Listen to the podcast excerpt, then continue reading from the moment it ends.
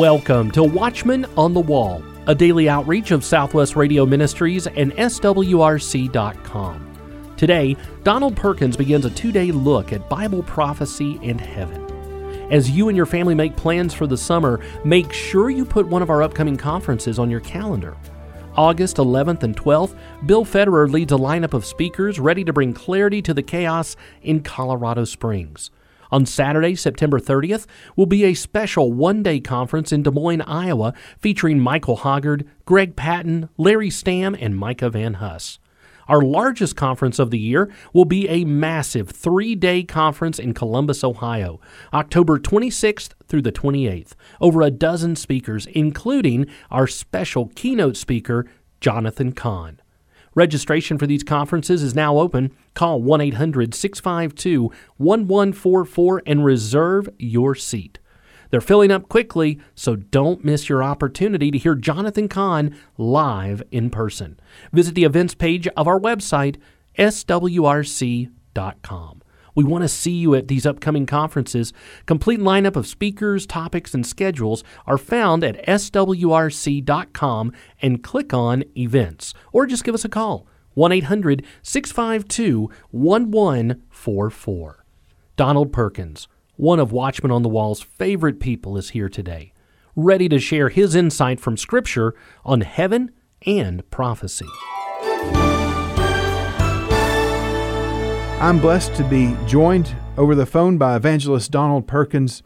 He has had a wonderful ministry for a number of years, and we are excited to have him on the Watchman on the Wall radio program.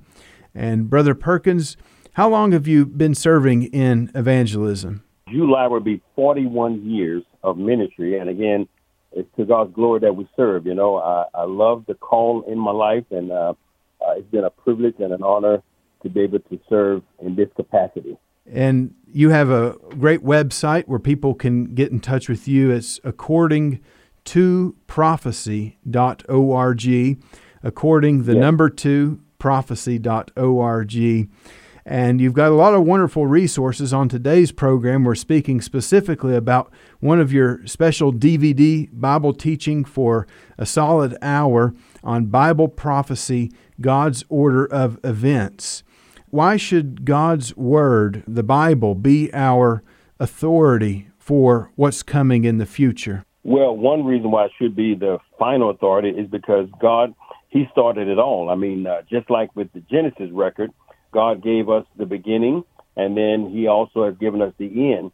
So the Bible should be God's final authority when it comes to the future as well. I mean, everything that God has prophesied in the past that have come to pass, uh, has a wonderful track record that we can trust going forward in the future. You know, whenever I hear anybody talk about future things, the first thing I do is go to the Word of God to make sure that what they're saying is lining up with the biblical record. You know, one of our colleagues, the late Dr. Chuck Missler, he said, We don't study prophecy because it's in the Bible. He said, We study the Bible because of the track record of its prophecies. In other words, the Bible has such a record of fulfilled prophecies that we can trust it. You know what I mean? People people say all the time, well, what about the Book of Mormon? What about the Quran? I mean, why do you think your Bible is the one that we should trust? Well, it has a wonderful track record that is impeccable in regards to fulfillment. So it should be the final authority that we judge anything we hear about regarding the future. I agree with you completely on that. You know, some people start with the news and go back to the Bible, but I think we ought to right. do what you said start with the Bible and then go forward from there. Why should we study Bible prophecy in particular? What's the importance of understanding Bible prophecy? There are a number of reasons for understanding it. For one, we are commanded to study the Word. If you study the Bible, you will study Bible prophecy. 30 to 33 percent of your Bible is prophetic in nature. So when you, uh, the Bible commands us to study, when you study, 33 percent of that is prophetic in nature. You know, there's so many reasons. Uh, Bible prophecy gives us the end of the story. Uh, it gives us a clear message of how God is going to uh, and how things will end up. You know, you have so many people out there with different weird ideas about about the future, and because they don't know what the Bible says about it, they have all these different false teachings or falsehoods. You know, we should study Bible prophecy because it gives us a clear message of the future. You know, God said that He's a God that reveals the future in advance. Uh, he said before he do it, he would he would let us know. So if you study Bible prophecy, Bible prophecy is going to tell you exactly what God is up to regarding our future. You know, now Bible prophecy answers questions that no other study in the Bible does. You know, I'll give you some examples like what happens to the dead when they die. You know, the Bible is clear. For a Christian, uh, the scripture says we are absent from our bodies, but we are present with the Lord. For an unredeemed person, we go to the Gospel of Luke, chapter 16, and you have the account of the rich man and Lazarus. The rich man died. The Bible says he was buried, and in hell he lifted up his eyes, being in torment. So this man, he died, an unsaved person, an unrepentant person. He went to hell because he wasn't he wasn't a Christian. He wasn't saved, not because he was rich, but because he wasn't saved. So Bible prophecy answers the question: What happens to a Christian when they die? Paul said, "Absent the body, present with the Lord." What happens to an unredeemed person? From the body, they immediately go go to hell or Hades and Sheol. So Bible prophecy answers those type of questions. What about Satan? You know, Bible prophecy answers the question about the devil as far as his end. I've said on many interviews, I was always taught growing up that the devil controlled hell.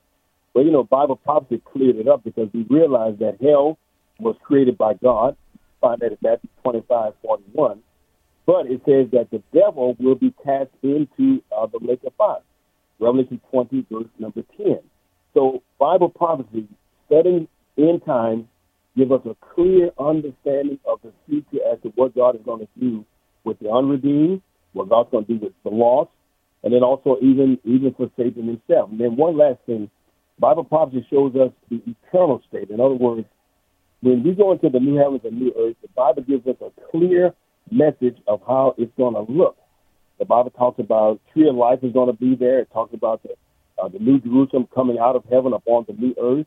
Uh, it talks about a world without sorrow, sickness, death. You know, so studying Bible prophecy gives you clear understanding of what God has in store for us in regards to us. Brother Perkins, why do some churches shy away from teaching and preaching on Bible prophecy, especially future events? Anywhere we go with our conferences, when we talk to people on the phone and through radio, they're saying their church is just absolutely silent on anything that has to do, especially with future events, end times events. Why do you think that there's a temptation among pastors, among churches, to pull back and to remain silent on these kinds of issues? Well, a number of reasons. One, some pastors are very intimidated by the prophecy message. You know, some of them really don't have an appetite to study Bible prophecy. And I will say this: if you're going to teach Bible prophecy, you must be a student uh, of the Bible as well as a student of prophecy. So some pastors they're intimidated by it. Some pastors just don't see the relevance of it. And again, I think a lot of times it's because they just don't know. You know, I travel all across the country and even internationally. Uh, I teach in a lot of churches where one pastor told me, he said, Brother Perkins, he said, I really don't have an appetite to study Bible prophecy. Uh, that's why I bring you in, you know. Mm. And I really think some of them are just intimidated by the study some pastors don't believe that Bible prophecy is evangelistic. Now, for me, I don't really understand that because uh, you're talking about a, an evangelistic message to understand the end times and what the future uh, says.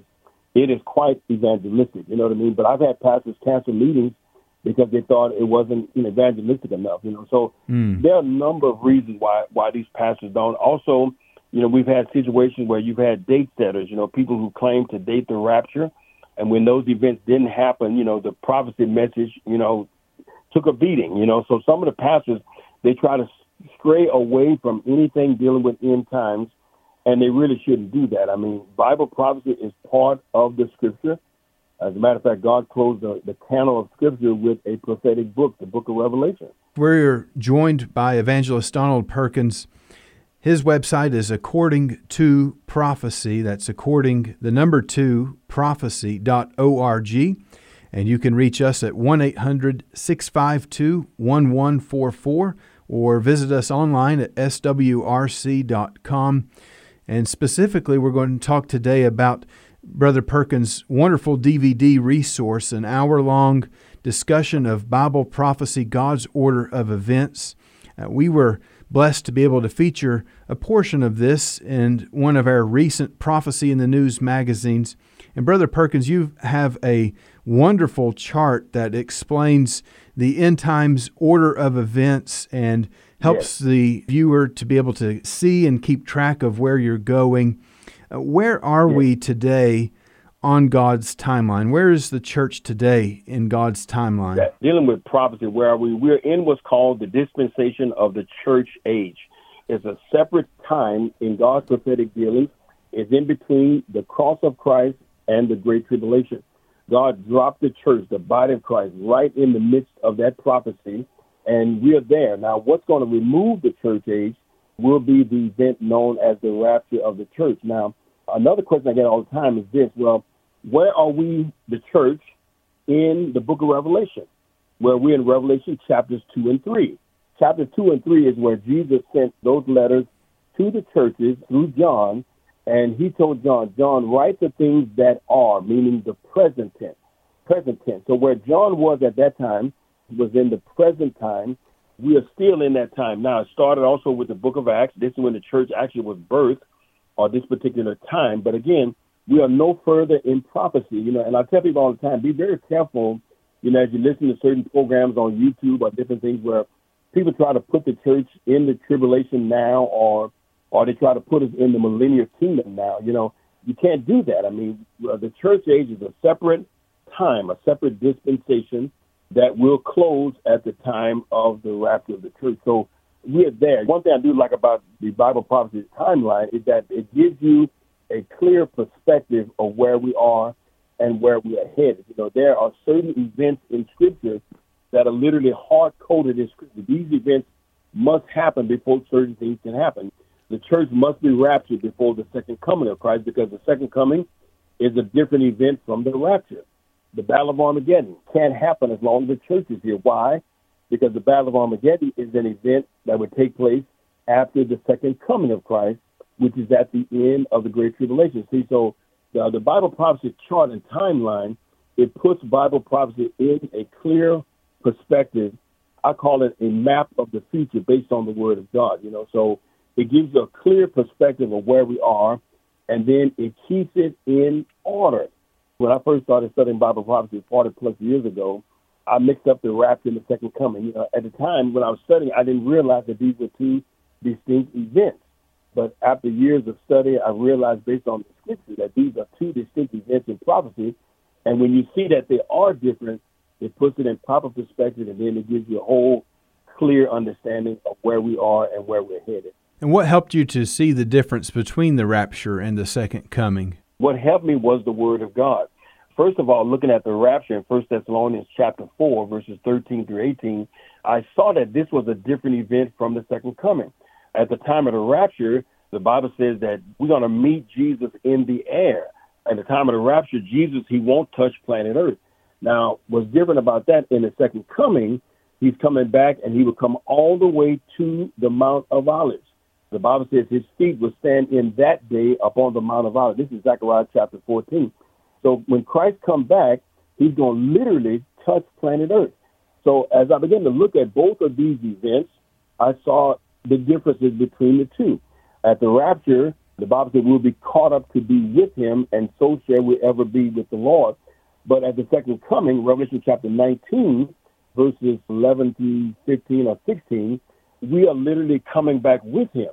At the second coming, Jesus will ride a white horse, and the saints that are coming with him will ride the white horses as well. Now, at the rapture, the Bible does not mention anything about us riding horses at that time. We're going to literally be caught up to be with him. So, Scripture really dictates that these are two distinct events. Both events will accomplish different things in God's prophetic program. At the rapture, again, he's coming to take up his church. But at the second coming, he's coming back to deliver national Israel. He's coming back to dethrone the Antichrist. And he's coming back to shut down the government of Antichrist.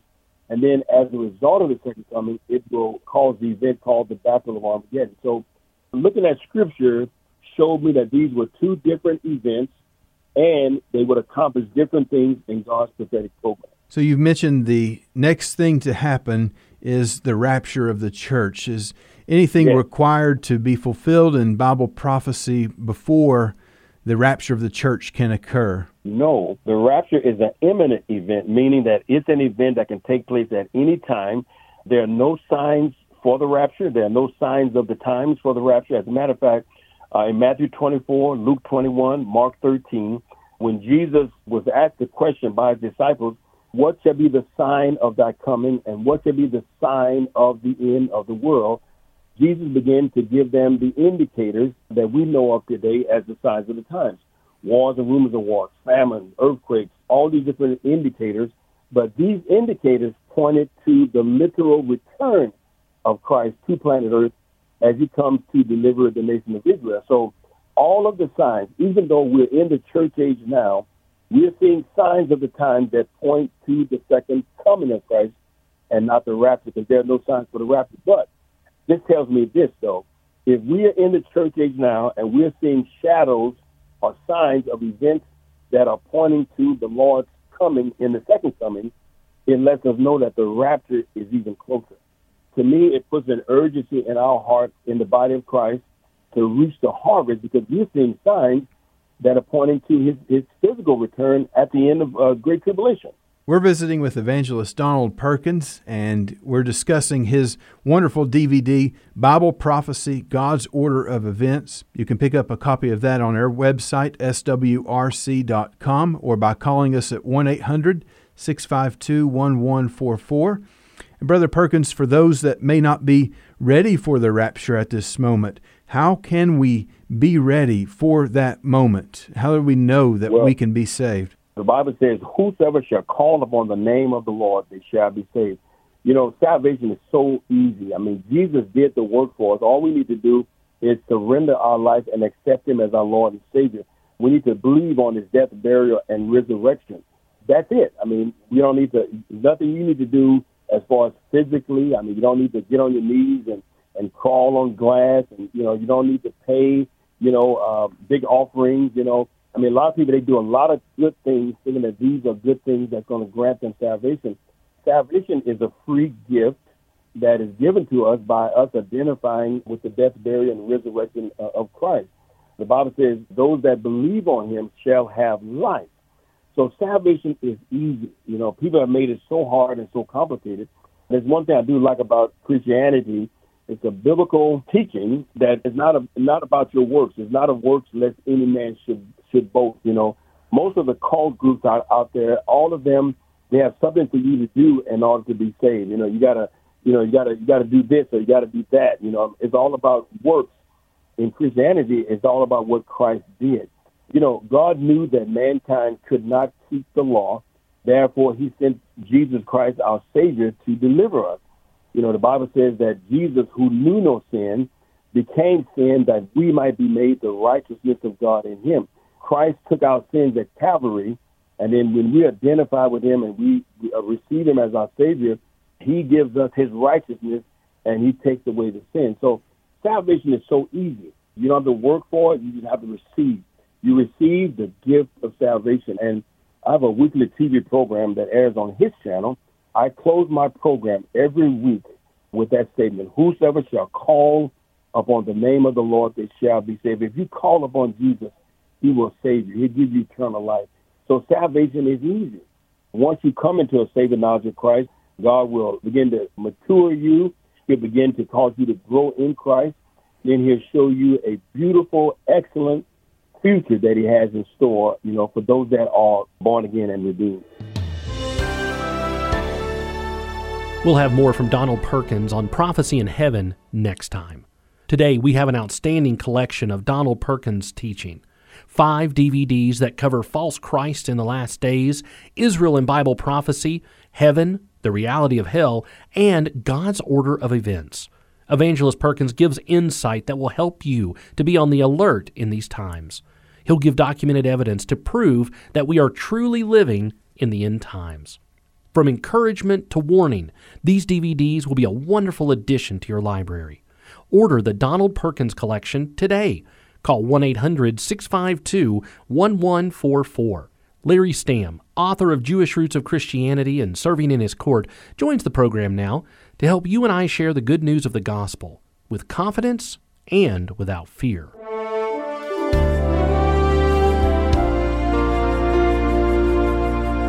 Shalom, friends. Larry Stamm here. So glad you are joining us as we continue our study, Serving in His Court Biblical Principles for Personal Evangelism from the Heart of a Coach. We, in previous lessons, have been talking about the gospel message, the most important message in the world. In this lesson, we are going to talk about some positive implications of the gospel and some painful implications of the gospel. First of all, I want to talk about some positive implications of the gospel. First of all, Jesus saves us from judgment and saves us to eternal life. So Jesus saves us from judgment and saves us to eternal life. In John 5:24 the word of God says, "Most assuredly I say unto you, he who hears my word and believes in him who sent me has everlasting life, and shall not come into judgment, but has passed from death unto life." Also, when we trust in Christ, we are forgiven of our sins and reconciled to God. And all God's people out there listening say, Hallelujah. Also, when you and I trust in Christ, we will experience and are experiencing abundant and eternal life. Also, another positive implication of the gospel is that when we trust in Christ, the Holy Spirit comes and indwells us. And as such, we are able to both experience and express the fruit of the Spirit found in Galatians 5:22. We are able to experience and express the fruit of the Spirit, namely love, joy, peace, long suffering, kindness, goodness, faithfulness, gentleness, and self control. We could speak much more about the hope we have in Christ, all of the spiritual blessings we have in Christ. We could examine and explore Ephesians chapter 1, verses 3 through 14, which is actually a run on sentence if you get your Bible.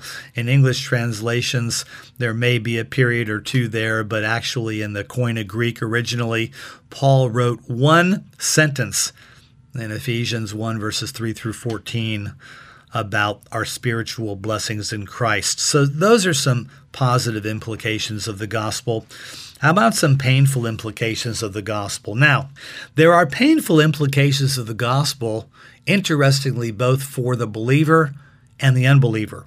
Did you get that? There are painful implications of the gospel both for the believer and the unbeliever, interestingly. Now, for the believer in Jesus Christ, the only painful implications of the gospel are in the temporal here on our earthly plane, there will be some painful implications of trusting in Christ and following the Lord. We're going to be rejected because of our faith. We may be persecuted. Remember, Jesus said, In this world you will have tribulation, but be of good cheer. I have overcome the world. Remember, all painful implications of trusting in Christ and following the Lord are all temporal. Okay, it's very important to remember.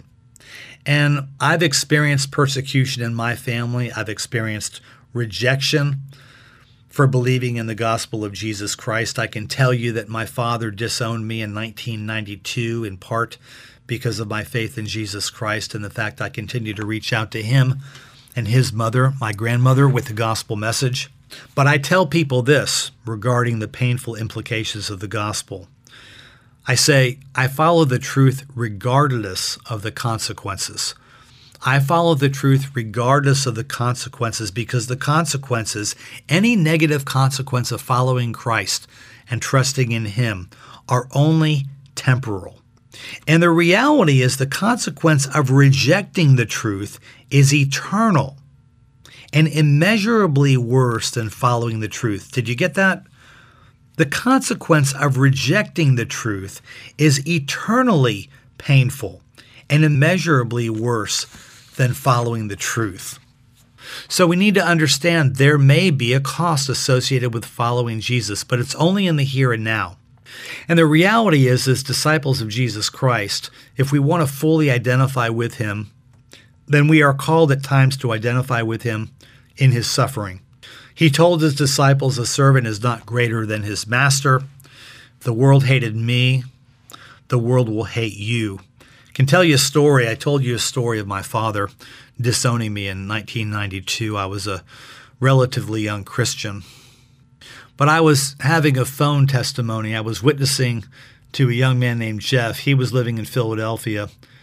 I was living in New York City. I was a missionary to my Jewish people. Somehow we connected by phone. He wanted to know about messianic prophecy, and I was sharing messianic prophecy with him. And I, after about, it was probably the second or third phone visit, I said, Jeff, this is no game. This is real. I said, You tell me you're getting married soon. All your family are Jewish people. I said, If you come to a point where the God of Israel actually reveals to you Jesus is the Messiah, that the messianic prophecy I'm sharing with you rings true, what are you going to do? I told him, I said, because if you if you really believe it, you're going to be responsible for the truth that God reveals to you. And I said, if you trust in Christ, if you trust in Jesus as Messiah, you could lose everything. You have to count the cost. I said, I follow the truth regardless of the consequence. I shared the story of my dad. Perhaps I read him Matthew 10 34 through 36. I don't remember, but I'll read it to you. Jesus said, Do not think that I came to bring peace on earth. I did not come to bring peace, but a sword. For I have come to set a man against his father, a daughter against her mother, and a daughter in law against her mother in law. And a man's enemies will be those of his own household. So, yes, friends, there may be temporal pain associated with following Jesus, but certainly it contrasts sharply with the eternal pain of rejecting him and being eternally separated from him in hell. So, again, that exemplifies the principle that we talked about when we talked about the gospel message, what it's not. It's not necessarily a bed of roses, and we must present the whole gospel to people that the gospel is good news based upon bad news. And we also must share with people that there may be and there is a cost associated with following Jesus Christ. But any of those costs are only in the temporal, they're only in the here and now. Because remember, in glory, He'll wipe away every tear from our eyes. There shall be no more death or mourning or crying or pain, for the old order of things has passed away. Hallelujah. Friends, I hope this has been an encouragement to you as we briefly touched upon some positive and painful implications of the gospel. Next time, we're going to talk about the servant's task, about what we are called to do in stewarding the gospel and sharing it with others. Until next time, friends, the Lord richly bless you and keep you. Shalom. Today, we're featuring an outstanding collection of Donald Perkins' teaching. Five DVDs that cover false Christ in the last days, Israel in Bible prophecy, heaven, the reality of hell, and God's order of events. From encouragement to warning, these DVDs will be a wonderful addition to your library. Order the Donald Perkins collection today when you call 1 800 652 1144. Donald Perkins is back tomorrow, continuing his series looking at Bible prophecy and heaven. Watchman on the Wall is a production of Southwest Radio Ministries and has been supported for over 90 years by faithful listeners like you. Please visit supportswrc.com.